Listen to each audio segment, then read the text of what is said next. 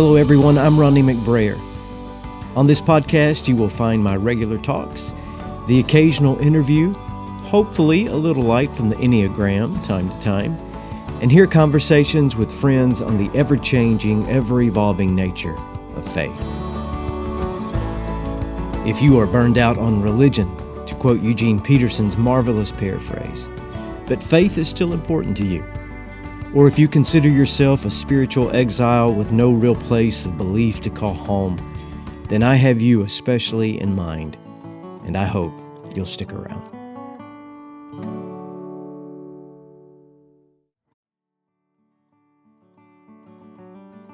In the Gospel according to John, chapter 19, verses 17 and 18, a couple simple sentences. It reads, carrying the cross by himself, he, that is Jesus, went to the place called in the Hebrew Golgotha. There they, speaking of the Roman soldiers and more generally the religious, civil, and political authorities, they crucified him, nailing him to a cross. And that is all the description we have of what happened that day. These two sentences constitute what might be the greatest understatement in the New Testament and the very heart of the gospel.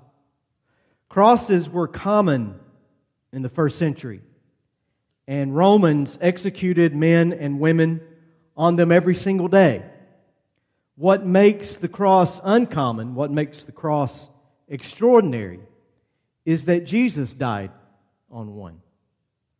The significance of his one, this one crucifixion among so many has been and remains seismic in its impact. It is bursting with meaning for you and for me and for the world. And last week I invited you to return to the cross, pencil in hand, to see if we could together fill in some of the blanks about what we see on that hillside. The questions that we, we began to ask last week, and I'll repeat some of these questions today. What was this man, Jesus of Nazareth, doing on that cross all those centuries ago? How did he end up there? Why was he there? What was he hoping to accomplish? How, after some 2,000 years, does the cross make any difference for those of us living today? What does the cross say about our understanding of God, our understanding of our own selves? And our relationship with God and our relationship with others. These are not easy questions, but for us, for we who profess faith in Jesus, they are necessary. And it's especially important for those of us who have been working at this puzzle most of our lives to revisit our previous answers, to see if they still fit, to see if our lives, our experiences, and our understandings of the cross should remain or need revision. And I use the example of a crossword puzzle. And I ask you, do we leave these understandings in ink? Or more likely, do we take to the eraser and begin to pencil in different answers to the questions? So keep that pencil in your hand as we soon begin to move through the season of Lent and right up to Easter. I want you to take on this original crossword puzzle with all of its subtle hints and confounding clues. And I desperately want you to see that this puzzle, the cross, remarkably spells out and reveals the love of God. And that's where we began last week. In 1 John chapter 4, whatever was going on at the cross of Jesus, it was a sacrifice to take away our sins. That is the language of 1 John. And whatever this sacrifice is or was, whatever it means, it is rooted in and motivated by the love of God. And that is my main premise. And I will repeat myself over and over on these weeks to come that Jesus did not come to save us from God. Jesus came to show us who God is, and God by nature is love. And this change of perspective will make all the difference. And if you only get this one hint, if you only get this one word, then spell it out across and down and diagonally, fill every space on the board you can with it. The cross reveals the love of God. Get this wrong, and everything else will be wrong. What you start with is where you end up. And we begin and we start with the love of God. And that said, with love as this hub to which everything is attached, we turned today to 1 Corinthians chapter 1. And you've heard the reading. Well, I have another clue for you, solving a seven letter word clue. Love and blank are the best sweeteners. Love and blank.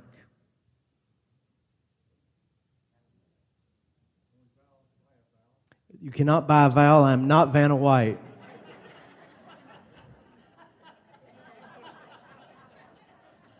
She's got to be 200 years old. I've been watching her my whole life. She never changes. That's not fair. Seven letter word love and scandal are the best sweeteners. That is an old English proverb coined by Henry Fielding. Love and scandal are the best sweeteners. Love and scandal go together like few other things. We read about it, we gossip about it.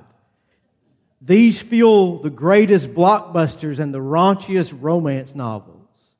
They drive ratings and clicks and advertising. Together, they are irresistible. Passion and stigma, longing and outrage, affection and shame, love and scandal.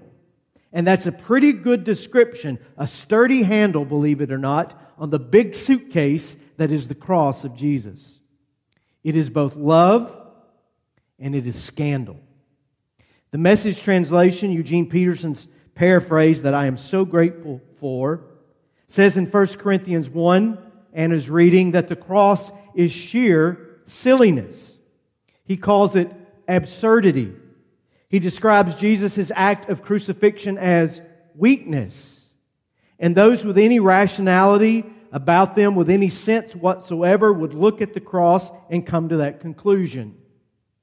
In most English translations, Paul's words are usually translated here as foolishness. The cross is foolish, literally in the Greek, moros, moron. The cross is stupidity. We would literally translate it. But there is a phrase preserved by the oldest translations in verse 23 We preach Christ crucified, and it is a stumbling block. What is a stumbling block? Well, it's something that gets in your way, right? It's something that trips you up. It's something that blocks your path. It can operate as a philosophical or a religious or a cultural roadblock. It's something you can't get over. It's something that prevents you from moving along on whatever path it is that you are on. Any guesses on what the Greek word, the original one used here in 1 Corinthians is for stumbling block? Escandalon, where we get our English word, scandal. The cross is a scandal. That's how Paul describes it. The crucifixion for many, for many who come to examine it, is too scandalous, it's too outrageous to accept. They stumble over it, it trips them up, it's a roadblock, it's a wall that blocks their path, and they cannot continue to pursue it. It is stigma, it is silly, it is absurd, it is shameful, it is a non starter, a dead man on a tree, a gruesome, hideous, gratuitous, violent act of execution centuries ago, and I'm supposed to believe that that has something to do with me today? Get out of here. thought exercise. Will you play along? What if you heard about a group of people who were part of a new spiritual movement? We might even call it a religion, but it's not there yet. It's a new spiritual movement. Men, women, families of all color, ethnicity, nationality. They're all joining in the ranks. It's largely underground. It's a bit secretive, and not everyone trusts them. They might be up to something. The, but, but the people of this community that you have met, you have found them to be kind and compassionate and accepting and forgiving. They live the kind of life that makes you want to know more. They live the kind of life that you yourself would like to get in on. There's just something about them that is real. The only thing that weirds you out is that their primary symbol as a people is an electric chair. Because their leader was imprisoned by the government, found guilty of sedition, and executed. And since his death, this little group of strange people have adopted the electric chair as their symbol. They have a big electric chair in the room where they meet, an actual one. They carry it sometimes up and down the aisle. They sing songs about the electric chair. They pray about the electric chair. They preach about the electric chair. They hold electric chair icons close to their hearts and some tattoo them on their bodies. They often speak of going to the electric chair themselves as a sign of commitment to their leader. And every year on the anniversary of their leader's death, they reenact in drama and pictures and stories the execution of their leader in that electric chair. They take something that is a disgusting instrument of death and they transform it into a symbol of their existence and hope. Would you stumble over a group such as that? Were the first Christians doing anything less than that? Is the preaching of the cross any less foolish, any less dramatic? What if I substituted a hangman's noose or a gas chamber or the needle of lethal injection or a lynching tree in the place of the electric chair or the cross? Are you beginning to pick up what I'm saying? The cross that we have made so beautiful was an instrument of torturous death. And those in the first century who saw the cross were not inspired, they were horrified when they saw it. What if I go further and tell it like this? In early 2007, combat elements of the U.S. Marine Division are conducting routine patrols in the Al Anbar province of southwestern Iraq. There's a brief firefight in one of the villages, and in the aftermath, the Marines enter the village to sort it out. They round up all the men and begin interrogating them. The religious clerics in town point to one particular young man, a handyman known as Rahim, as the source of all the trouble. The Marines begin to question him. Rahim says nothing. They look for the followers of this Rahim. They cannot be found anywhere. It's concluded that he is no threat whatsoever. But the clerics and the local mayor of the village are adamant. He's a troublemaker. He's a terrorist. Take him away. And the commanding officer does not want to disturb the peace, the very tenuous peace that he has in that village, so he relents, and Rahim is put on a flight out of the country. He's transported to Eastern Europe, placed into the hands of CIA operatives who interrogate him in a secret prison. They humiliate him, they abuse him. When they finish, Rahim is transferred to Guantanamo Bay.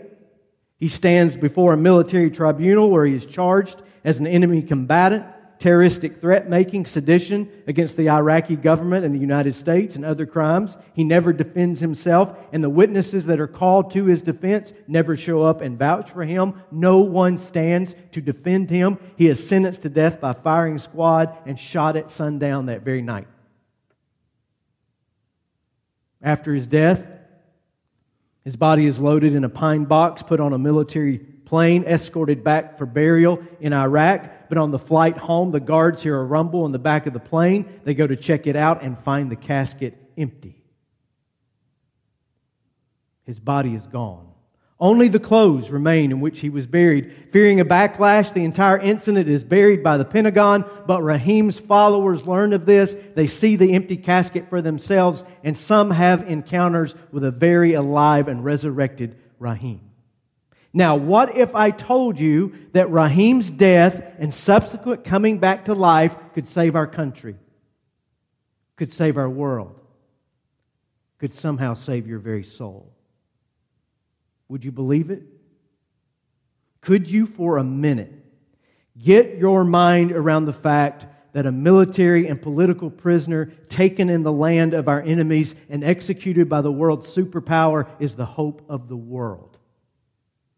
Or would we find a story to be so far out of bounds, this story, to be so far out of bounds that the only conclusion we can come to is escandalon, foolishness, stupidity, scandal? But the story I just told you is exactly what the gospel would have sounded like in the first century. That's the story they told, was it not? For when first Christians began telling the good news of Jesus, it was this outrageous. A carpenter turned itinerant rabbi, swiped by the local religious and political forces, handed over to the occupying superpower, the Roman Empire, wrongly condemned, executed in the most painful and degrading form of torturous death ever created, and that death somehow, some way, we Christians say is the very salvation of the world. How can this be? It is love and it is scandal. And for those who reject it, it is foolishness. For those who receive it, it is the power of God unto salvation. If Jesus is only a man dying on a cross, it's not worth much. It means close to nothing. He's just another innocent victim crushed beneath the injustice of empire and totalitarianism. History is filled with those kind of deaths. But if God was in this Jesus, as the gospel proclaims, then everything has changed. It means that a humiliating symbol of death has been transformed into the very pathway of knowing God. It means the idea of a faraway, apathetic God is a lie, for God has entered a human being and entered the world. It means that Jesus hanging on that tree was not cursed and forsaken by God, but used by God to save the world. Could one man's life two millennia ago really make a difference for the whole world? It could if God vindicated that man by raising him from the dead. It could if God was uniquely present in that event. It could if God was in that man reconciling and redeeming the world through love and scandal. Almost 20 years ago now, Joan Osborne had a one hit wonder where she asked a lot of good questions. If God had a name, what would it be? If God had a face, what would it look like? And then the ringing question of the song filled with all that 1990s melancholy. What if God was one of us? Just a slob like one of us? What if God was one of us, just a slob like one of us, just a stranger on the bus trying to make his way home? We don't profess to know the answers to all these questions, but we do profess this. God once had a face in this world, and it was a Middle Eastern rabbi. Calloused hands, dark eyes, probably a stocky build. He had a name, a name as common as Joe or Kenny or Amanda is to us today. And we hold that this Jesus entered our world driven by the deepest divine affection to somehow save us from ourselves. If this is true, it is the most shocking news the world has ever received, and it's the best news the world has ever received. For it means that God has come to us in a way that we would never invent or make possible. We would save the world through pyrotechnics. We would save the world with maybe nuclear weapons. We would save the world with every single hero from Marvel Comics that we could get in a room. God saves the world in a bloody mess on a cross through love and through scandal. I don't know everything that the cross means, but with William Barclay, I do know this, and I'll read his words to you. Because of Jesus Christ and because of what he is and did and does, my whole relationship with God is changed. I know that God is now my Father and friend. I can enter into his presence with confidence and with boldness. He is no longer my enemy, he is no longer even my judge. I am more at home with him than any human being in the world. And this is all because of Jesus Christ, and it could not possibly have happened without him. You have been listening to the podcast home of yours truly, Ronnie McBrayer. You can follow me on Facebook or Twitter, whatever your socialization preference may be. At Ronnie McBrayer will get you there in either case. Visit my website at ronniemcbrayer.org, and there you can stay up to date. On my speaking schedule, books I have written, projects just over the widening horizon, and yes, you can find out more about me than anyone truly wishes to know. I'm Ronnie McBrayer, and I thank you for listening.